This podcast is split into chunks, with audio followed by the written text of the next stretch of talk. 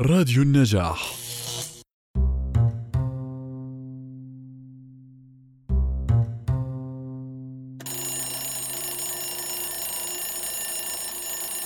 هاد ممكن يكون واحد من أسوأ الأصوات اللي بنسمعها ونحن غرقانين بعالم الأحلام على مخدتنا المريحة والفرش الطرية عم نعطي فيهم جسمنا أكبر قدر من الراحة بعد ساعات عمل طويلة ومرهقة. بنغمض عيوننا بلا ما نحس وفجأة بيطلع هذا الصوت ليرجعك للواقع بعد الرحلة الطويلة المسمى النوم يلي بنقضي ثلث أعمارنا فيها. بس اوعك تفكر إنها مضيعة على وقت شغلك الثمين عزيزي المستمع لأنه مثل ما مديرك بالشغل بيعطيك مهام تنجزها أنت من خلال النوم بتعطي جسمك ودماغك مهام ينجزها بوقت محدد. طيب تخيل معي إنك تحرم جسمك من هاي المهام وتوقف النوم وتضل مستيقظ لوقت غير محدد. بحلقتنا لليوم من بودكاست ماذا لو على راديو النجاح. معي أنا رها الشرقاوي. رح نتحدث عن ماذا لو لم ننام لأسبوع. النوم هو حالة طبيعية من الاسترخاء وفقدان الشعور بالشغلات اللي بتحدث حواليك. أنت بتنام وأنا بنام وكل كائن حي موجود على هاي الكرة الأرضية بينام. يعني الموضوع مش مقتصر بس عليك كإنسان لأنه بحسب كتاب لماذا ننام للمؤلف ماثيو ووكر النوم ظهر مع ظهور الحياة على الكوكب وهو موجود لدى كل جنس من أجناس المملكة الحيوانية مع اختلاف بالآلية وعدد الساعات. يعني الموضوع أوسع من تصورنا لأنه حتى الحشرات والأسماك والبرمائيات والزواحف بيناموا والديدان والرخويات كمان. بس طبعا مش مثلنا كبشر لأنه عندها فترات خلال اليوم بتشبه عملية النوم. بدك تعرف وين المفاجأة كمان؟ إنه حتى البكتيريا داخل جسمنا بتنام لأنه بعد تجارب عديدة تم اكتشاف إنه البكتيريا بتمر بمراحل نشاط خلال اليوم ومراحل همود يعني بتهدى وبقل نشاطها مثل ما نحن بننام بس يا ترى هل كلنا بننام نفس عدد الساعات والطريقة؟ غالبا الجواب لأ لأنه بحسب صديقنا ماثيو ووكر في كتابه كل كائن حي له عدد ساعات نوم مختلفة تماماً عن الآخر. مثلاً الفيل ما بينام أكثر من أربع ساعات. النمور والأسود بتنام 15 ساعة خلال اليوم. أما الخفاش فهو اجتاز هاي الساعات كلها لأنه بينام 19 ساعة خلال اليوم. مع العلم إنه حجم الجسم وطبيعة الحيوان سواء أليف مفترس نهاري أو ليلي ما إلها علاقة باختلاف عدد ساعات النوم. ولحد هلأ هالموضوع ما إله تفسير دقيق ومعتمدين بس على نظريات غير مؤكدة. أما أنت كإنسان صديقي المستمع فمعدل نومك بيتراوح ما بين 7 إلى 8 ساعات كحد طبيعي. وهالساعات هاي بتمر فيها برحلة طويلة اسمها مراحل النوم. بحسب ماثيو ووكر والعديد من العلماء قسموا مراحل النوم لمرحلتين أساسيات وداخل هالمرحلتين بتصير كمان مراحل لتنتج عنا دائرة النوم خلال الليل. هالمرحلتين هما انعدام حركة العين وحركة العين السريعة Rapid Eye Movement. بالبداية بنكون بكامل استيقاظنا عم نهيئ حالنا للنوم. بنبلش بمرحلة النوم الخفيف يلي بيكون فيها ضربات القلب والتنفس منتظم إلى حد ما. بتبلش العضلات تسترخي شوي شوي وبيقدر أي إزعاج خفيف حواليك يصحيك بهاي المرحلة. بننزل بعدها لمرحلة النوم العميق. استرخاء أكتر للعضلات بنفقد أحاسيسنا بالشغلات يلي حوالينا وبهالمرحلة بيصير عنا إعادة لتجديد الخلايا بجسمنا. بنوصل لمرحلة حركة العين السريعة والغريب إنه نشاط الدماغ بهالمرحلة بيكون نفس نشاطه وقت نكون مستيقظين مع إنه أنت هون بتكون مستغرق بالنوم بس دماغك ببلش شغله يلي لازم ينجزه. طيب شو المهام يلي بيعملها الدماغ هون؟ خليني أجاوبك. أنت بيومك بتمر بمواقف كتير وملايين المعلومات بيستقبلها دماغك من اللحظة اللي بتصحى فيها للحظة اللي بتروح فيها من شغلك لتنام. وبهاي المرحلة دماغك بيعيد ترتيب وتثبيت كل شي تعلمته ومريت فيه خلال اليوم. يعني كل شي مسجل وأدق التفاصيل بتكون موجودة. وهاي نصيحة لكل حدا عنده امتحانات أوعك تفكر إنه شطارة وذكاء تروح لامتحانك مو نايم لأنه دماغك رح يحتاج وقت لحتى يحفظ ويعيد ترتيب المعلومات يلي درستها. وإذا ما نمت نسبة نسيانك لهاي المعلومات خلال الامتحان عالية جدا. لهيك لازم تاخد قسط كافي جدا من الراحة.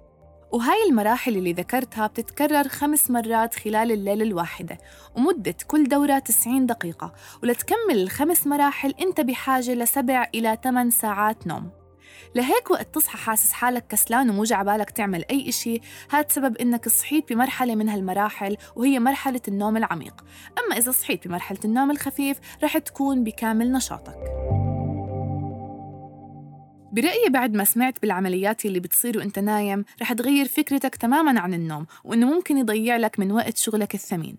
لأنه آخر الأخبار بتحكي إنه منظمة الصحة العالمية قررت إنها تعمل تصنيف للوظائف وتدرج الوظائف اللي بتسبب اختلال بنظام النوم على إنها وظائف مسرطنة. إنه لهالدرجة يعني فجأة أنت بتكون عم تتصفح بالإنترنت وبتقرأ إنه شغلك اللي بتشتغل فيه مسرطن بس لأنه نظام نومك مخربط.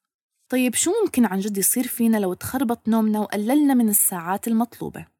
رح أخذك معي رحلة قصيرة بجسمك صديقي المستمع لأخبرك شو رح يصير إذا خربطت أو حتى قللت من ساعات نومك. بقلة النوم صديقي أنت بتمنع دماغك من أنه يصنع أو يستقبل ذكريات ومعلومات جديدة بس لأكون معك صريحة هاد مش الضرر الوحيد يلي بيصير. بدي منك تركز معي شوي. في إشي اسمه toxic protein in the brain يعني بروتين سام بيتجمع داخل المخ. إذا لم يتم تصريفه رح يسبب أضرار كبيرة منها إعادة استنساخ أمراض مثل ألزهايمر وشلل الرعاش ورح تكون عرضة أكثر للإصابة بهيك أمراض. طيب كيف بدنا نتخلص من هذا البروتين السام ووين ممكن يروح؟ الجواب كتير بسيط. ماثيو ووكر بكتابه لماذا ننام؟ ذكر عبارة نظام التصريف بالدماغ. هذا النظام بيعمل على تصريف وتنظيف البروتين السام يلي بيتجمع بدماغك لبرا وتبين إنه نظام التصريف هذا بيكون بأنشط حالاته خلال فترة النوم العميق. يعني الموضوع كتير بسيط إذا ما بدك هذا البروتين السام يتجمع ويعرضك للإصابة بالأمراض كل اللي عليك هو إنك تنام عدد ساعات كافي نوم عميق وصحي. هلأ نحن بعدنا بالدماغ بس لسه ما عرفنا شو رأي باقي أجهزة الجسم بالموضوع. أول شي جهاز المناعة. قلة النوم بتعمل على تقليل الخلايا المناعية المضادة للسرطان بنسبة 70% يعني مدة النوم القليلة بتخليك عرضة أكثر للإصابة بأشكال عديدة من السرطان مثل سرطان الأمعاء والبروستات والثدي. لهيك منظمة الصحة العالمية مش من فراغ صنفت بعض الوظائف على أنها مسرطنة. هاي بالنسبة لجهاز المناعة. أما الجهاز التناسلي فالنوم بمعدل خمسة إلى ست ساعات أو أقل بقلل من هرمون التستوستيرون للرجال وبصير معدل الهرمون عند الرجال يساوي معدل الهرمون للأشخاص الكبار في السن. وبالنسبة للإناث قلة النوم بتعمل على خربطة الهرمونات الأنثوية. ومن هون حبينا نشاركك معنا عزيزي المستمع ونسألك عن أطول مدة ضليت فيها مستيقظ. خلونا نسمع إجاباتكم. أطول مرة ضليت صاحي فيها كنت من الساعة 11 لوجه الصبح الساعة تقريبا خمسة معرفتش أنام. ليش؟ ما بعرف. بس حسيت إنه في قلق إنه بكرة علي دوام. شو راح أعمل؟ راح أضلني نعسان طول النهار ومش راح أكون نشيط ومش مركز كمان. ظليت صاحي لمدة تمانية وعشرين ساعة تقريبا. حسيت بشعور مشاعر ملخبطة اكتئاب وتعب إنه نفسي أنام لكن مش قادرة أنام من التعب. أطول مدة كانت يعني مش عارف ونمت ساعتين أو أقل. ولما رحت عمرة كمان واصلت ما نمت. بس حسيت صداع عدم توازن بالجسم وتعب. مرات يعني الانتظار أو الفرح الشديد بيخليش الواحد ينام. أطول مدة ظليت فيها صاحي كانت لسبعة الصبح. كنت زمان شغال في مطعم وكان يوم وقفة وبكرة عيد وظلينا شغالين للساعة ستة الصبح وتا وصلت البيت و... وغسلت وغيرت وهذا كانت الساعة سبعة. بس كنت نحسان وتعبان ومرهق و... هيك ورميت حالي رمي ونمت. نمت نوم عميق ما, ما فيش دقيقة كنت نايم. كانت لوقت الفجر. صراحة حسيت بهيك بشوية خوف ممكن بشوية حزن لأنه كنت هيك أوفر ثينكينج صراحة. وأنا إنسانة نهارية أكثر بحب النهار يعني وقت الشروق وبعد وقت الشروق. أطول مدة ضليت صاحية فيها تقريبا كانت هيك 48 ساعة. وصراحة كان الموضوع جدا متعب. هيك صرت أشوف زي معادلات كيمياء فحسيت حالي فعليا أنا مش بالواقع أنا بحلم.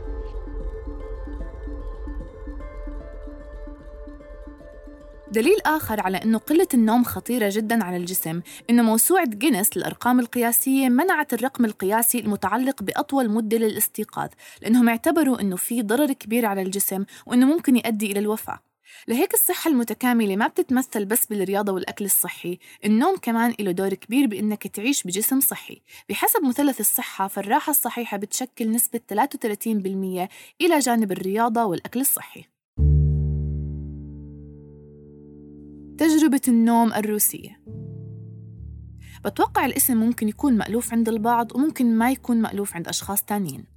ولازم ننوه إنه مؤلف ومعلومات هالقصة مجهولة المصدر ولحد هلأ غير مؤكدة بشكل دقيق. ولكن تمت صناعة فيلم بعنوان The Soviet Sleep Experiment للمخرج باري أندرسون عام 2019 اتحدث فيها عن أسوأ تجربة تعذيب صارت بالعالم. بس برجع وبأكد تفاصيل القصة ومعلوماتها ومؤلفها مجهولة المصدر وغير مؤكدة.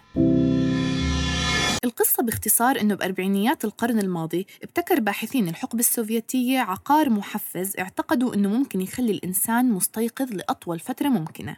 وكانوا بحاجة لأشخاص يجروا عليهم التجربة هاي ليشوفوا مدى نجاح العقار يلي عملوه. ولحسن حظهم كان في خمس أسرى من الحرب وقرروا إنهم يستخدموهم للتجربة مقابل إنه وعدوهم يطلقوا سراحهم إذا كملوا التجربة وضلهم مستيقظين 30 يوم. وأكيد الفكرة بالبداية كانت بسيطة بالنسبة لهم لأنه بالآخر رح يحصلوا على حريتهم. بدأت التجربة ونقلوهم بغرفة جهزوها بالأكل والشرب وكان في كتب وحمام ووضعوا الغاز المنشط اللي صنعوه. أول يوم مرق بسلام. الأسرة كانوا يحكوا مع بعض ويستذكروا أيامهم يعني مرق الوقت وهم متسليين بالحكي. لحد اليوم الخمسطاش المراقبين صاروا يسمعوا أصوات صراخ كبير من الغرفة وفجأة اختفى الصوت. وقفوا المنشط اللي كانوا حاطينه وقرروا يدخلوا للغرفة وشافوا مشهد أقرب للمذبحة. واحد من السجناء مات والتانيين عانوا من أشكال مختلفة من التشويه الشديد يعني كانوا يؤذوا حالهم بما في ذلك نزع الأحشاء. واحد منهم كانوا عم يعملوا له عملية وطلب بشكل هستيري إنهم يرجعوا يعطوه الغاز المنشط لأنه الظاهر إنهم أدمنوا عليه. أما الناجين بعد ما فحصوهم كان جسمهم متخدر لدرجة إنه أي نوع من الألم ما كان يأثر فيهم. ولسه في تفاصيل مخيفة جدا لهالقصة وللناس المهتمين فيكم تحضروا الفيلم. وبرجع وبحكي لحد هلأ ما في أي دليل يثبت صحتها تماما. ولكن اللي خلانا نحكي عنها هو إنه قديه فعليا عدم النوم ممكن يدمر صحتك ويظهر عليك أعراض أنت ما كنت متوقعها.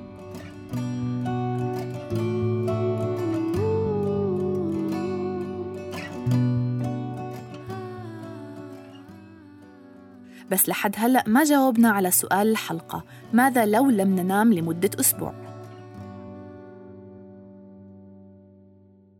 باليوم الأول رح تحس بسعادة وبهجة عالية لدرجة إنه أي نكتة أو أي موقف سخيف رح يخليك تضحك بشكل كبير مع إنه لو نفس الموقف صار لك وإنت نايم منيح ما رح تضحك بهالدرجة. رح تصير حدا مفعم بالبهجة لأنه الدوبامين رح يزيد بجسمك ليعوضك عن قلة النوم. جسمك بيكون عم بيحاول ينقذك قد ما فيه. بنهاية اليوم رح يختفي شعورك بالسعادة وتركيزك رح يقل واستجابتك للأمور حواليك رح تاخد وقت. مثل ما بنحكيها مخك بيعمل إيرور إنك تفهم يلي عم بيصير حواليك لأنه الموضوع بيتعلق بردات فعلك للأمور. سلوكك رح يصير مندفع أكتر والأهم من هيك رح تواجه صعوبة بالتخطيط. باليوم الثاني رح يتوقف جسمك عن استقطاب الجلوكوز بمعنى أنك رح تحصل على كميات أقل من الطاقة وشحوب بالوجه كأنك مريض. والخبر الغير سار إنه جهازك المناعي رح يتعب أكثر ويصير أقل كفاءة. ورح تلتقط أقل عدوى واحتمالية كبيرة أيضا لظهور طفح جلدي. رح تشعر بالغثيان وتلعثم بالكلام. أما اليوم الثالث عزيزي المستمع محضر لك مفاجأة. رح ترحب بكمية من الهلوسات السمعية والبصرية لأنه أحلامك رح تختلط بالواقع. وببلش جسمك يحاول يفسر ويبرر شو عم بيصير لأنه أنت أساساً عم تحرمه من النوم وخاصة نوم حركة العين السريعة اللي ذكرنا أنه مرتبط بالأحلام. وبعد ثلاث أيام بأكد لك إنه جسمك رح يفقد القدرة على أداء وظائف معينة مطلوبة منه وما رح تتواصل بشكل طبيعي. ومعلومة لازم تعرفها صديقي إنه كحد أقصى من عدم النوم أنت ما رح تتحمل غير 11 يوم بدون ما تنام وبعدها رح تفقد حياتك. وما تفكر طبعا خلال ال 11 يوم هدول رح تكون إنسان طبيعي. وأكبر مثال على كلامي هو عام 1964 دخل الطالب راندي جاردنر موسوعة جينيس لتحقيق الرقم القياسي بعدم النوم لمدة 11 يوم و25 دقيقة. وبعد ال 11 يوم ما قدر يتحمل وغط بنوم لمدة 14 ساعة. أما أنت عزيزي المستمع فبعد ال 16 ساعة من اليقظة رح تصيبك حالة من التدهور العقلي والجسدي ورح تصير كشخص في حالة الثمالة. ومهما ضليت متحمل وصاحي ما رح تكون بكامل وعيك. بتوقع بعد ما تسمع الحلقة تقوم وتنام بكير أو تكون انعست ورح تصير تفكر بالنوم أكثر ومثل ما حكى صديقنا ماثيو ووكر كل ما كان نومك أقصر كل ما قصرت حياتك. شكرا لمتابعتكم لحلقتنا لليوم ولا تنسوا الاستماع لنا عبر المنصات التالية SoundCloud Spotify و Google Podcast وعبر موقعنا النجاح dot net كنت معكم من الإعداد والتقديم رها الشرقاوي ومن الهندسة الإذاعية أسامة صماضي إلى اللقاء.